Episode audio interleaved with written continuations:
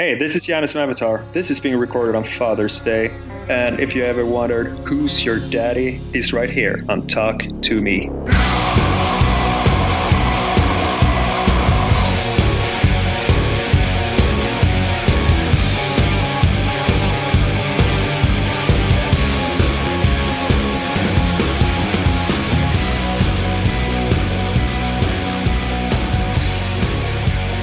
What is up, everybody? Welcome into another episode of Talk to Me. This is episode 258.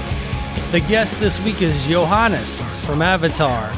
And if you wonder why I did not say his last name, I will save that to the end. There is a great clip of him and I talking about the, the exact pronunciation of his name. So, yes, he is Johannes from Avatar, and he is on the Talk to Me podcast this week. They have a fantastic new album coming out August 7th on E1 Entertainment entitled Hunter Gatherer. And you can check out the latest single, Silence in the Age of the Apes. Crossed over a million views in just 24 hours on YouTube. How cool is that? But it's a nice long chat. Johannes gave me a lot of his time, so I will not take too much of your time at the beginning here. I just want to say thank you to each and every one of you that's reached out, got a Talk to Me t shirt from me. If you want a Talk to Me t shirt, the nice pizza skull headphones design that we had made up here at the Talk to Me compound, just reach out, slide up in those DMs. 20 bucks shipped in the US.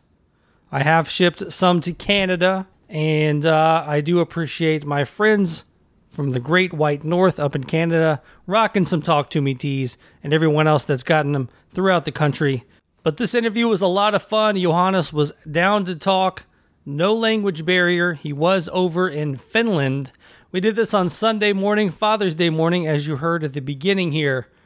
And this was a fun chat. We talk about the new album, talk about what Corey Taylor did on the new album, which I think is fantastic. And go a little bit, we know we don't touch on the coronavirus too much.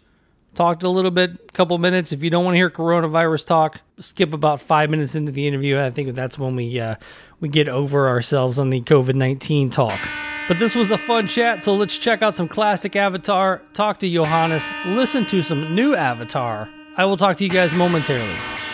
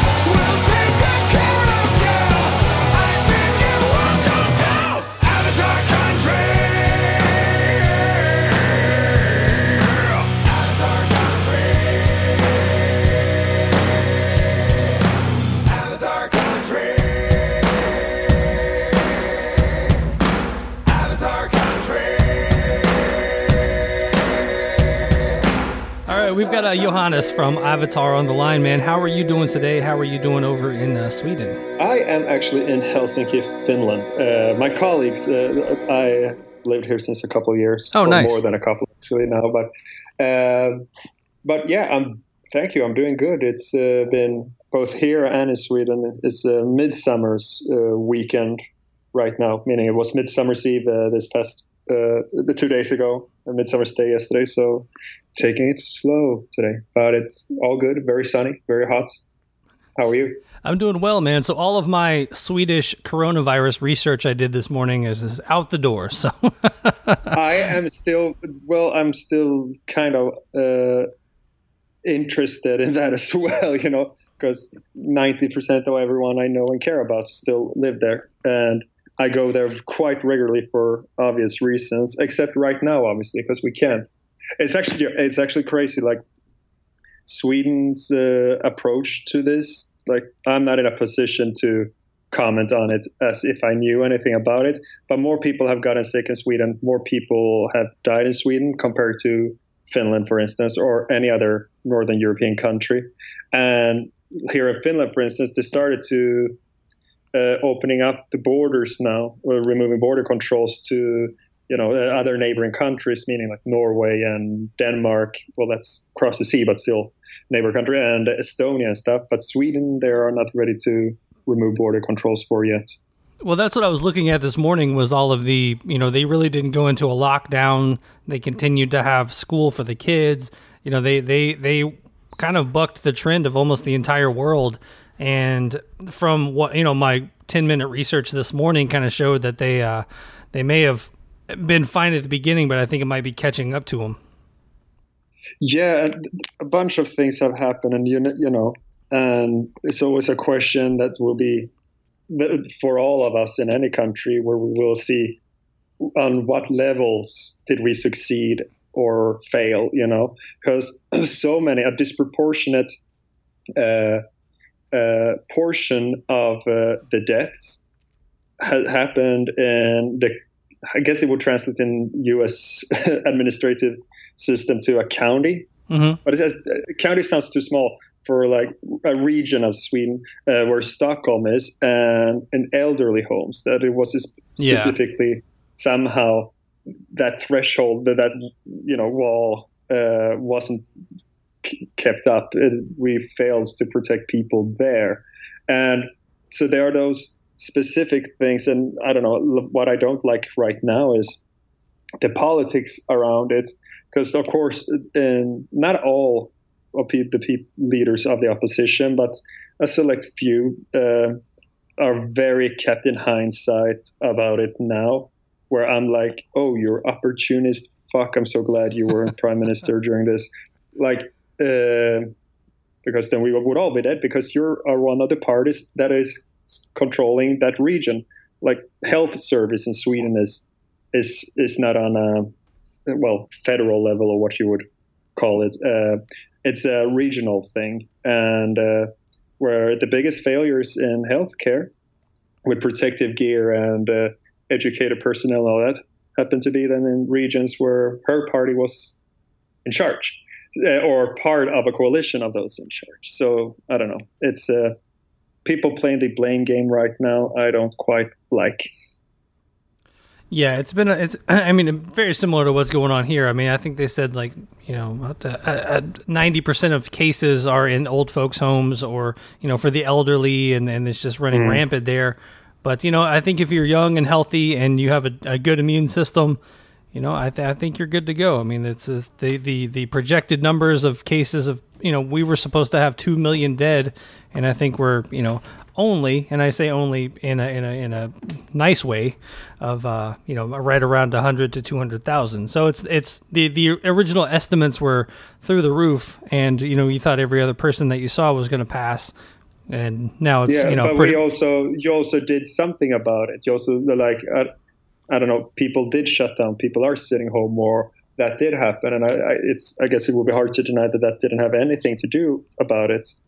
But uh, then it's the question like, if, are we just you know waiting out the inevitable, or well, I guess ultimately what one can hope for, and again, I speak as a layman on this completely, obviously, but it seems like what we are hoping for is that this will cause as little tragedy and suffering as possible while figuring out how to actually beat it, meaning, you know, a vaccine. Absolutely. 100%, 100% agree with that. And uh, well, it's not a controversial uh, opinion, I guess. yeah, we don't I want hope, people to I die. Hope, I, hope, I want people to be helped. You know, it's like supporting the troops. Yeah, you support the troops. You know? it's not a controversial statement. Well, uh, well, uh, you could mean, be you could be against war, but you still support the troops. You know that whole. Yeah, thing. exactly. I don't. I don't want people to get shot in right. the head. That is. That shouldn't be a political controversial thing either in, in any country. Well, good man. Well, we spent a, a, few minutes on the coronavirus that seems to be uh, prevalent and everything, but you know, you've got a great new album out uh, coming out August seventh on E1 called Hunter Gatherer, and I, have listened to it through a few times. Man, it sounds awesome. There's so many, so, there are a few songs I want to talk to you about specifically, and uh, and get into some of the new stuff, man. And I just want to ask, like, when you you know, when you guys write a record, are you guys writing in the vein of we're going to play this live, this is going to look awesome with some fire and some theatrics, or are you guys like truly crafting songs that you will put a stage show to later? I think those two approaches have molded together in that we used to, at some point, it was really, I guess, a thought experiment many years ago where really some beats of a song. When long before we were able to have uh, when when pyro was out of the question, we uh, so the dream was pyro. Then you kind of write in pyro, one, two, three, four, boom. Yeah, yeah. or at least arra- maybe not write, but arrange in pyro, so to speak. Uh, but uh, uh, now I think it has kind of molded together that the song crafting and imagining what it will be part of in a later stage is boils down to with all the technology available and all the technology that we use, uh, uh, you know, and as layered as our uh, productions are with samples and synthesizers and, and uh, my vocals on 16 channels all at once sometimes, you know, all these crazy stuff. The foundation of the song is always a five piece band. Uh, the rehearsed room version of the song needs to be uh, on point. So that that kind of lays the group. that is the basic ideal for what we're going for. And a song that feels great in rehearse room supposedly should have, and that means something deeply to us, should you know that should translate live. I think that distinction might be something we you know something we have come to discover with although i don't think we ever sp- spoke about it like that it's uh, I don't th- like. It's not really mutually exclusive, or you know, that that all goes together. What makes you know heavy guitar music great? It makes you want to move your feet. It makes you want to be in a place and where you participate and go wild and whatever. And but still, it's it's also something that should be um, something you hear in your teenage bedroom on your headphones uh, in the middle of the night. Like it, it has to be all of the above, I guess. Yeah, just driving around, having it in the car, it, it, it just so many times just invoked uh, a, a, thought of you know what you guys could do live. you know, it's just one of those like this album sounds huge, and uh, you know, speaking to the song Colossus, you know, I can't wait to see that live. I mean, I, that almost has to be half the tour budget right there, just in that one song because it just sounds so huge and monstrous. Yeah. Uh... the tour budgets. Uh, right. I think I've got a, it's it's uh, it will definitely be an interesting one to to nail live because yeah we I guess it's a we definitely overthink aspects of our life sets by choice because it's really that that a strange question in a way, but uh, that makes all the sense in the world for any band to ask oneself is what does our music look like? And uh, and that one I guess will be interesting because on one end it has that well the riff and it's all about the riffs and what that does to you ultimately but it's also very dark and suggestive and laid back and and uh, in terms of a, for a theatrical band like us when it's so, so the verses. I guess I could call them maybe threatening, but there's still a laid back aspect to how I sing it. So it will be interesting. Yeah, it's going to be a lot of fun once this this gets out there on the road. And the, the other song was a, a, a secret door, which on the wiki says Corey Taylor is on, but I didn't. It, it's not overt what he did on that. So where is he in the song? And uh, and and if he is on the song, how did that come about? You tell me that you don't recognize the whistling sound. you know what? I was going to say Corey Taylor. if that's if that's what he did on the song, that is absolute genius we that kind of gang vocal sing along melody in the end that's him and i together as well but so you know basically what happened is that we have popped up on uh, his radar in, in different ways that led up to this. Uh, he has worked with the same producer multiple times now, Jay Ruston, and uh, his wife uh, is into us, and that I guess helped turn him on to us. And we have, of course, opened for Slipknot. So, and actually, a billion years ago, we also opened for Stone Sour. But in more recent days, uh, we opened uh, for Slipknot last year, actually. And he, uh, so he was in touch with Jay as buddy buddy. Hey, how are things going and everything? And turns out they got, were going to be in town while we were recording, and he would love to come come by the studio and hear some things, and also said like I'm all open for doing something, laying down some track on something if the guys are into that. Um, very open ended and and nice thing to offer. And the first thing that came to my mind was in one of the early episodes of South Park. Uh, or in those early seasons when they would have really really famous people but let them have really minuscule parts. I think jay, jay leno was a cat if i remember. I think it was and, uh, wasn't george clooney a dog? I think that's what exactly, one of yeah yeah. Yes. And i think if i remember like jerry seinfeld or his agent or something turned down him being turkey number two. Nice. Something along those lines. Yeah yeah. uh, so that immediately, oh yeah, this this man who became one of those voices of a generation, one of those that when we were teenagers getting turned on to heavy music, they were one of the contemporary bands because we were all quite old school in most that we liked, but they were was you know, they opened my mind to a whole bunch of things, and therefore they are this icon, iconic masters. He's an icon of our generation. Yeah, he can whistle. Fuck it. what was his uh his thought behind what? Hang on. What was his reaction to that? You know, uh, asking just yes just that's not, it sounds like something he would do. Uh, yeah, it sounds like something he would do and get the joke. So that's awesome. Yeah, it was a no brainer. And then also, of course, this is.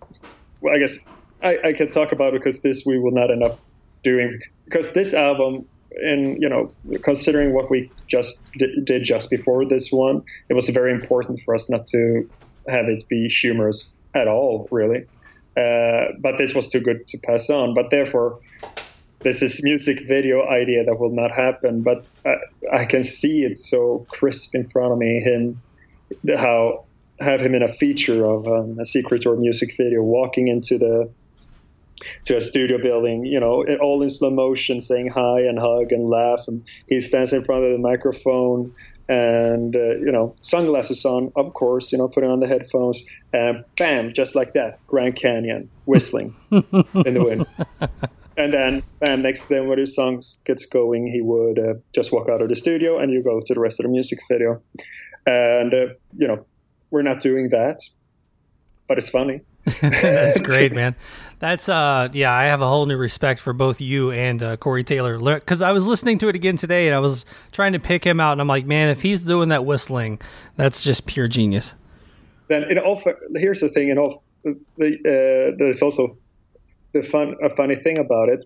He is. I whistled on the demo for the song. Uh, he whistles. He, he's a better whistler, so it actually helped. And he also um, so we were like, heard, heard, heard, you're gonna whistle, and that's funny and stuff. He goes into the to to the booth, and of course, then it's serious. he took it very seriously, as did we recording him. You know, there was no giggles at that time, and there were that was more than one take to really nail it, and and all that. Because once you once you're in there, whatever. I guess even if you want to record fart noises, you still want it to be the best fart noises. Uh, you can't help yourself in the studio to want to do a good job with whatever you're doing. Yeah, and people take whistling seriously. So, uh, so yeah, I'm glad he took it serious and, and you know did his did his thing because you know there's there's some people that get out there and they, you know, you hear a whistle and you're like, wow, I can't believe they whistle like that. The one thing I wish I could do was like you know where you put your pinkies in your mouth and like whistle roll roll, yeah. roll out. I can't. I've never been able to do that, but I'll have to. Uh, maybe you'll get that on the next album. yeah, and you'll let me know if you if you learned it by then. yeah, absolutely.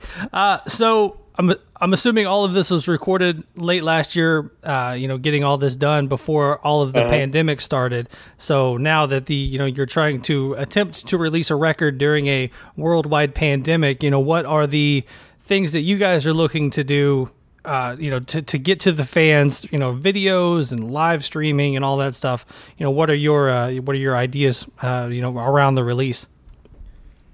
Well, our position right now, uh, up in like how we feel right now. Maybe we change our mind in three months. Who knows? But we are we are not fans of the idea for us to do live streamed concert out of it. Because a show for me if i don't if my face isn't at some point during the evening buried in another man's armpit.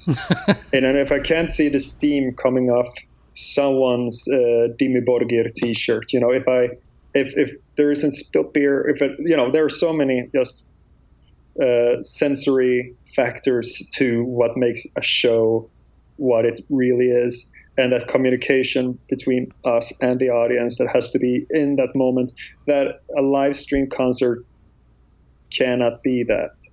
And you know the one thing is to stream a show where there is an audience and other people can watch it from different places of the world or release a concert film like that. That's because that still tells a story and documents one of those moments. But this would just i don't know it's how to approach it, how to approach like the theatrical thing we do. Like it's as we it's theatrical, but we're not actors. We're reactors. It's closer to pro wrestling and uh, uh, to me in that sense. And and I have stopped watching that now as well when they can't have an audience in there because then it's without without that it's it's pretty much pointless to me.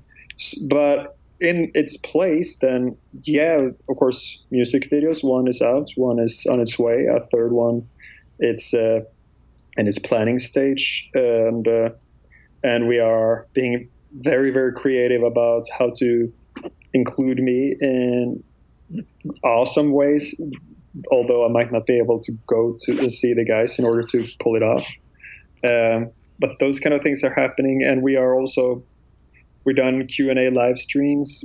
We've done. I had a watch once we hit hit one million on, with Silence and Age of Apes. We uh, on YouTube. Uh, I did a watch along, watch uh, live streaming as I was watching all of our music videos since since we were teenagers, uh, with and commenting and telling stories. So we want to be those kind of things.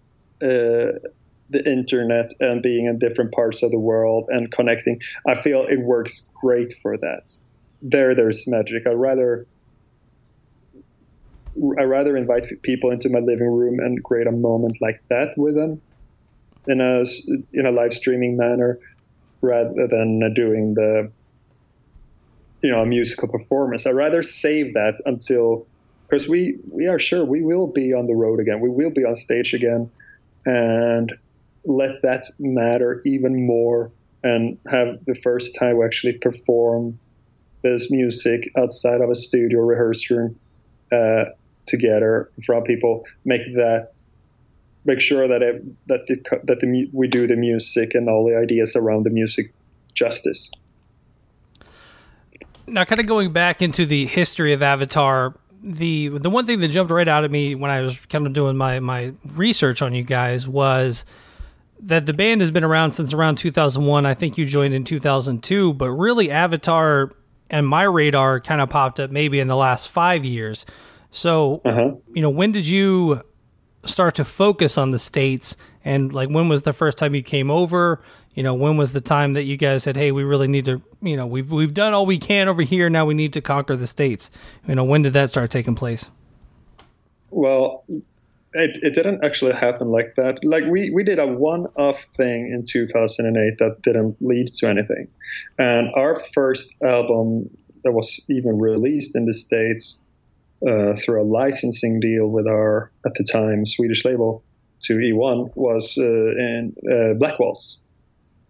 So the so we and as soon as we got to do that and we started to work with our management with whom we are still with today, we it took off pretty quickly.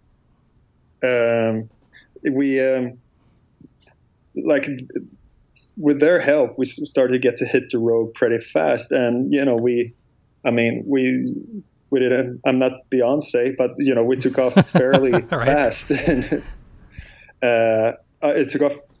It started to, to to move fairly quickly out of that, and it's been growing ever since. But uh, thing is also we are we have this long history because usually what happens uh, with many other people that aren't, I would say, Metallica, maybe, is that you have a band and then then you have another band and that band gets signed you know you have your practice round you have your right i don't know you have your puppy love uh, girlfriend. You know, you have right, right. that early the early round of things that gives you the experience and the focus and the, the just the lessons to and, it, and you really also need to weed out the people who just wanted to be, you know, thought they wanted to be in a band when they were teenagers, and then as a matter of fact they didn't. I know I can't come to that show. I'm watching the cat, uh, and you know you had to, but we found each other very early and stuck together for the most of it. Like like I said, like John and Jonas met in yeah 2001, I guess, and I joined the year after, and Henrik came the year after, and us plus one more guy, Simon. We were this then because the Avatar as a name, as something who tried to learn three songs, existed existed for a while, but a solid oh here we are now, and let's record a demo with original material. That didn't happen until we were the lineup that then stayed together up until Black Waltz when Simon left and Tim joined us, um, who we anyway had known since many years before that. But uh, so we really, yeah, we really grew up and learned to be a metal band together, and and we had again we had this thing in Europe where we were a little bit hyped as young and promising and good players for our age and have self financed our first album that we recorded in a very short time. Um, that's still, I find, fairly impressive still to this date with the you know budget and ability we had that we pulled off this stuff we did in the early days. Um, that being said, we were learning on the fly and we kept on being avatar through it all, through a lot of changes because the reasons you want to be in a band and the reasons you're writing and what you want to achieve with it, it changes ever so slightly. It's a long going process through the years that, of course, uh, and that cannot change the content of the music in a way where I think is quite natural if you again consider that the band was started by a 14 and a 15 year old, and I was 16 when I joined. And then just in our early 20s, of course, a lot of intentions and perspective has changed drastically and keeps doing it to this day. How do you feel that's maybe helped you? And, uh, you know, the fact that you're eight albums in and let's see if you were 16 and, you know, well, you're, you're in your early 30s, you know, now doing the, you know, doing doing things that bands that are you know some bands are just now getting signed in their 30s you know you've had an mm-hmm. entire career and you now are in your 30s so i mean what do you do you feel like that's been an, an advantage for you to uh to to kind of learn on the basically learn on the job as you go? Or you know do you kind of wish it was the other way around?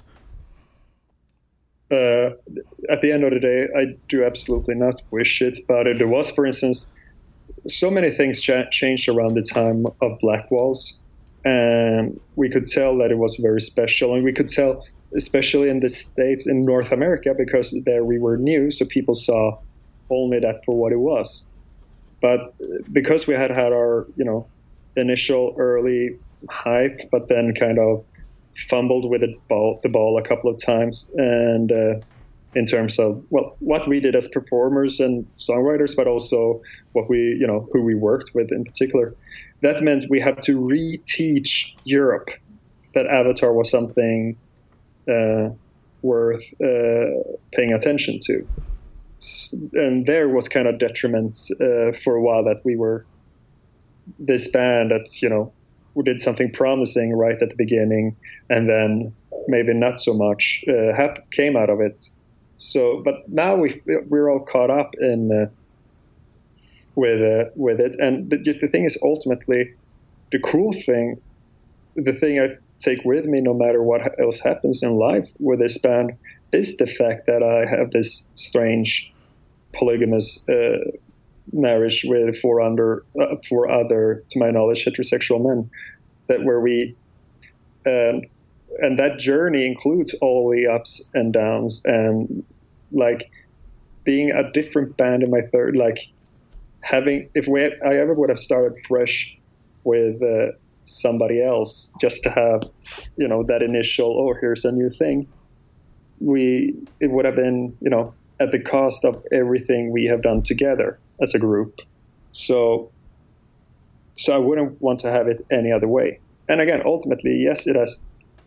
Uh, I like it also. I, I am in hindsight, I'm grateful that the modest success we're having today took a while because if you look at people who get very successful young, if I, even again, like I'm not Beyonce, but even even on this level we are at, if I would have gotten this when I was because I was 19 when the first album came out. It would have it's not good for you. I really don't think I think it would be very hard to handle and process and maintain healthy relationships with people in your life and uh and you know who has a healthy self-image but it would have been even worse if, if that would have happened because you're being told a lot of nice things by people that don't know you uh, which is nice but you have to balance that with some kind of sense of self for it to not do ultimately harm to you. I think, uh, as well as those people, uh, you know, aside from that that very pleasant bubble of people saying very very nice things about you, you have also people who again don't know you who might be very very opinion, opinionated about you for but thinking that all you do is shit and that they hate you without knowing you. I don't see a lot of that, but I know that enough of that is out there for where that also would have messed with me. So I'm, I'm grateful that it's that it's been a slow burner because we're in it for the long run anyway. There you go. The one uh, one other thing before we kind of start wrapping it up, uh, you know, just looking through the history of Avatar, you went to Thailand to record "Hail of the Apocalypse." Uh, you yeah. know, Thailand is not on the on the a lot of people's top list to go record. Um, you know, how are the studios there, and uh, what took you guys to Thailand to record? Uh, our producer at the time, he got divorced and moved there. so we had a meeting in his apartment. Uh, you know, prior, not many months before we it was time to actually start recording. Just listening to demos and sharing ideas and all that, taking notes. It's like so yeah, anyway, I'll be moving to Thailand very soon, so we're gonna record there. And okay, so it was because of that. But you know, doing some math, just how economics works in the world. That yeah, you have to pay some plane tickets and things, but because of the different prices and stuff, it would cost roughly the same as being in Sweden and doing it closer to home. So that part of it worked. And the studio, Karma Studios in I want to say it's called Bang Saray, but that might be me Swedish chefing it completely. but uh, uh, it's called Karma Studios, and you know Jeremy Jamiroquai had been there, and oh, nice. I think, um, oh, I think as I lay dying, that might be completely wrong, but definitely some other metal band of uh, some renown was has definitely been there as well. So like they they had a little nice collection of people have been there, and the place was great. It was basically, uh, you know, it was a gated mansion. You know, they have a, it was basically slept in very nice hotel rooms. There was a pool, kitchen personnel, and a really, really, really nice studio.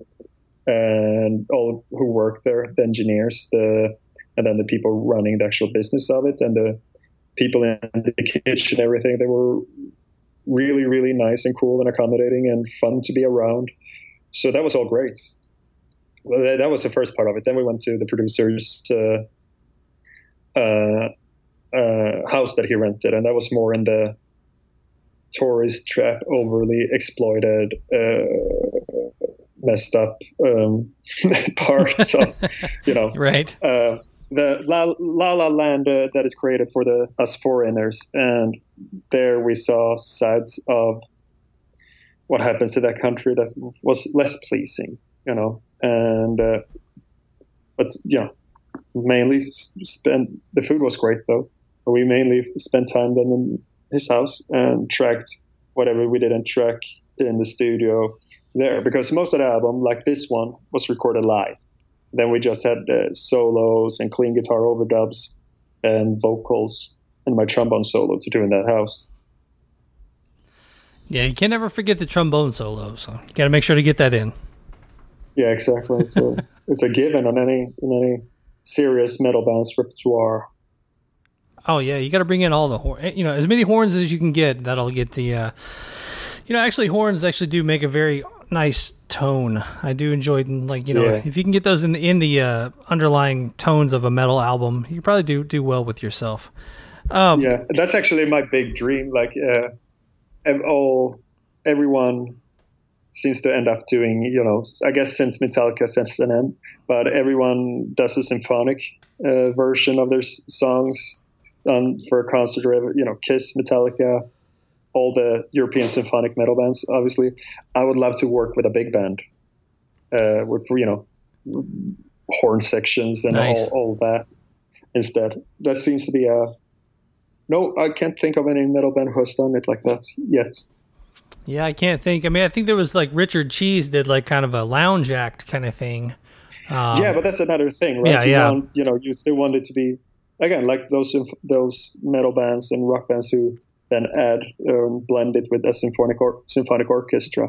But to do it with something when you you know working with big band, you come from it's you know based in jazz instead. So there's a groove and a drive and an idea of a beat and you know all those things where the marriage should be even more organic in my mind uh, than than with a symphonic orchestra. There's you know, it adds layers and richness in tone and what you can do with the themes and drama, of course.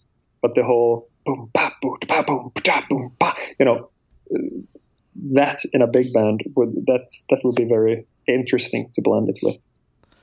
Yeah, and you know what throws me what throws uh, throws me off about all of those old big band you know albums and things like that. It's just this the actual recordings of those albums. You know, you got to think of the primitive gear they were using and you know, they would mm. all just stand around one microphone, and if the guy did have a trombone solo, he would move forward, and then he would go back into the yeah. pack. You know, it's just it's just so amazing how how how producers back then got you know e- such cool sounds you know for such it primitive gear better, like yeah. so much of the stuff we have today like listen yeah i've been uh, listening to a, lately or recently i should say i've been listening a lots and lots to glenn miller for instance and that's old, you know, but it's yeah, there's something to it, and all the different moods that come across on a primitive recording like that because of the competence of the orchestra.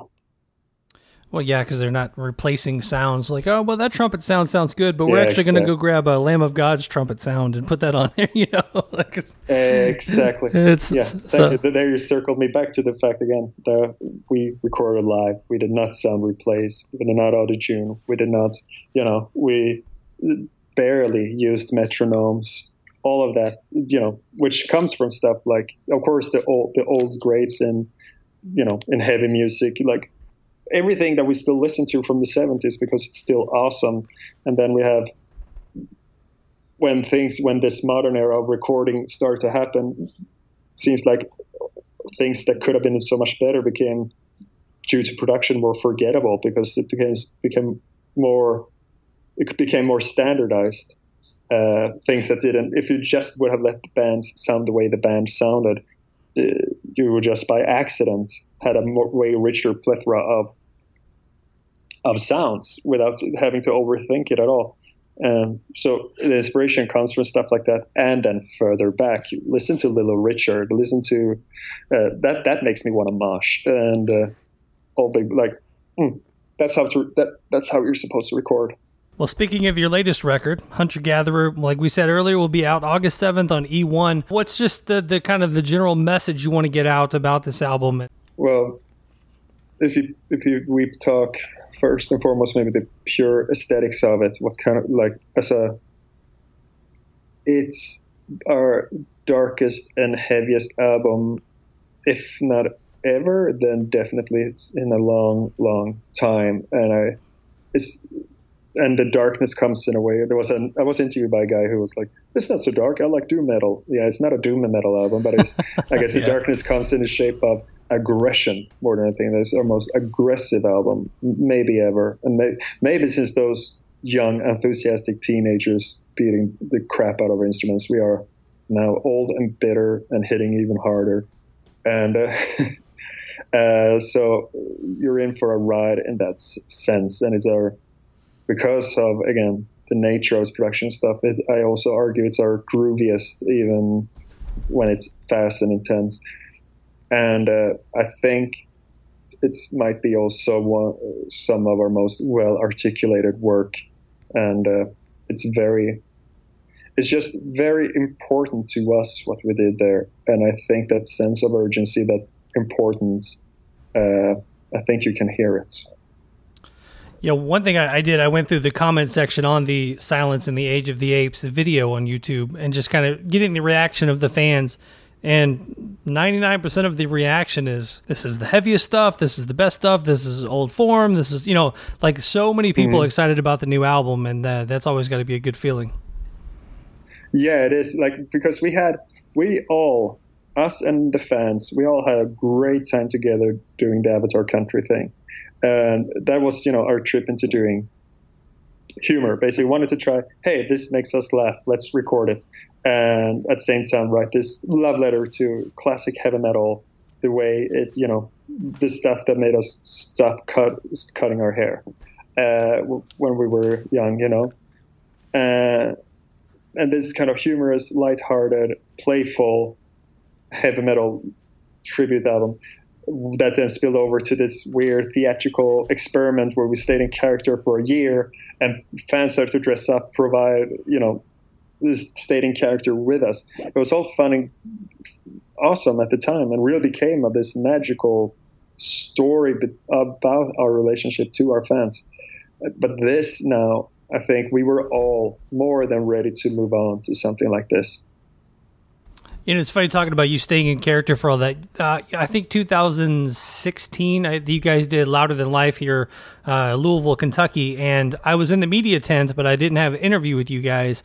But when you guys showed up, like you could tell a presence was there, and like everyone's just like turning heads. I mean, you're in you're you're. I believe you had probably just gotten off stage, so you're still in full yeah. you know full gear and and uh, you know talking to everybody, taking no, no, photos. That was that was a festival when we were out on the back of a Jägermeister truck or something, right? Uh, that was our first. Uh, yeah, Lana Left. That must have been that one, 2016. I guess that was our first significant festival in the United States, if I remember. I and yeah, it, it rained during our set, but we still broke a, a audience record at the time for that stage. Yeah, that was uh that was that was crazy though. But yeah, man, staying in character like you said, and just being around, and you know, I'll, I'll I can still see it in my head. You know, you guys showing up, because you know you get everybody else in their sweatpants and their you know old T-shirt, and then you guys walk in. I mean, there's always there's got to be something said about being in character, being you know theatrical, and just just being you know bigger than life. You know that whole thing. So that's always uh, people love it. Hmm. Yeah, it's also a balance question though because it's weird. We talk about staying in character, which was definitely true for Avatar Country, but at the same time, I don't have any character to play. It's it's weird. It's uh it's not um again it's not acting. It's really I don't have a stage name.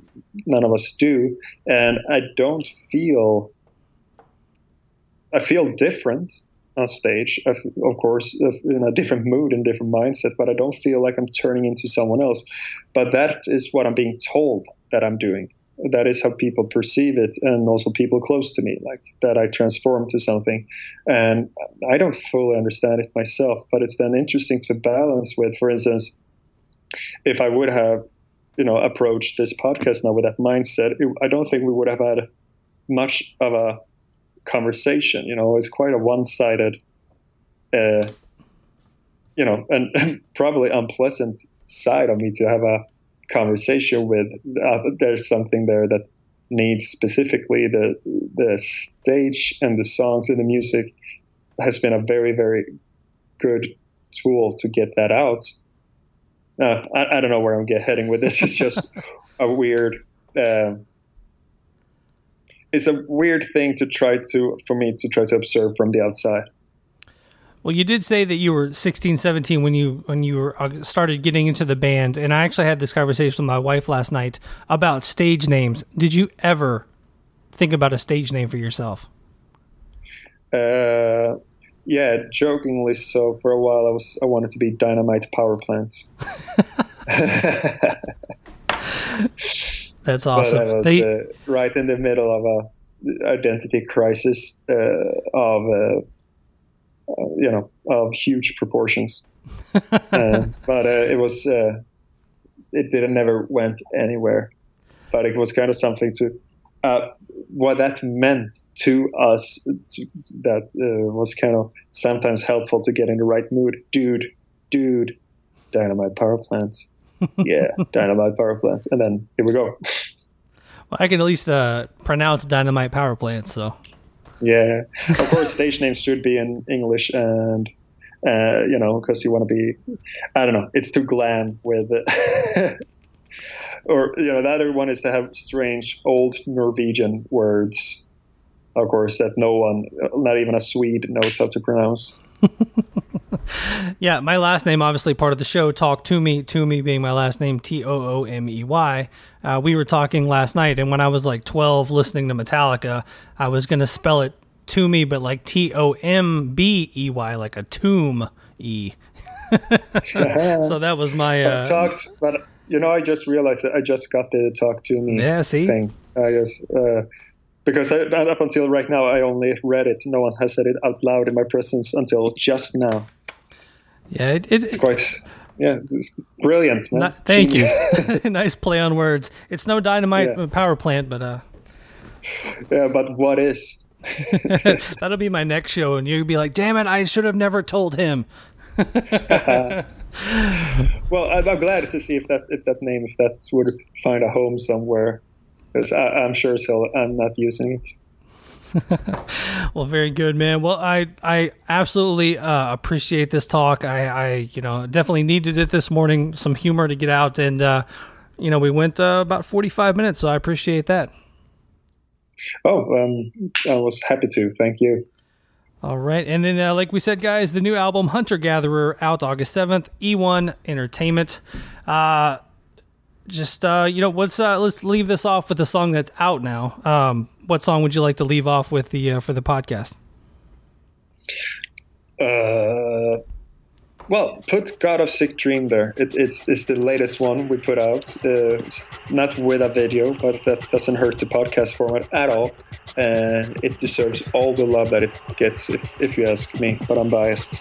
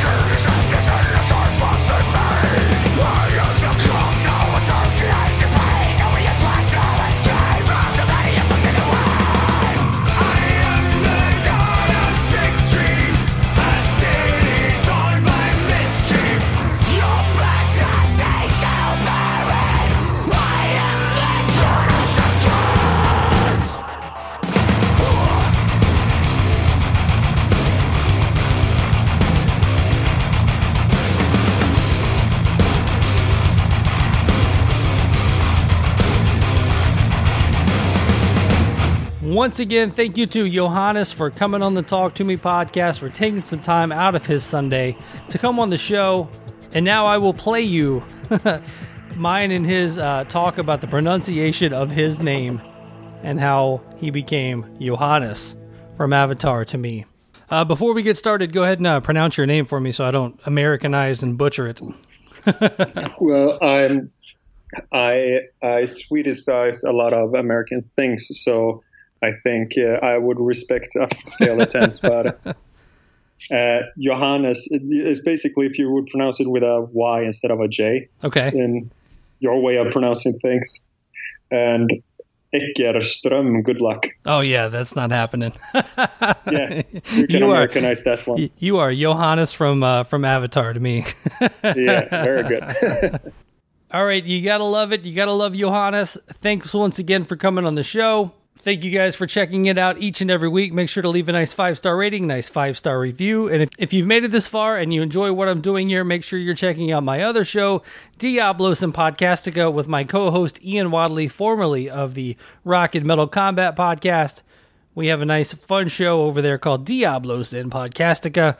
Check that out. Leave a nice five star rating, nice five star review. Share with your friends. Let them know that you are listening to the Talk to Me podcast, and so should they. And once again, for the Talk to Me podcast, I am Joshua Toomey, and I will talk to you soon.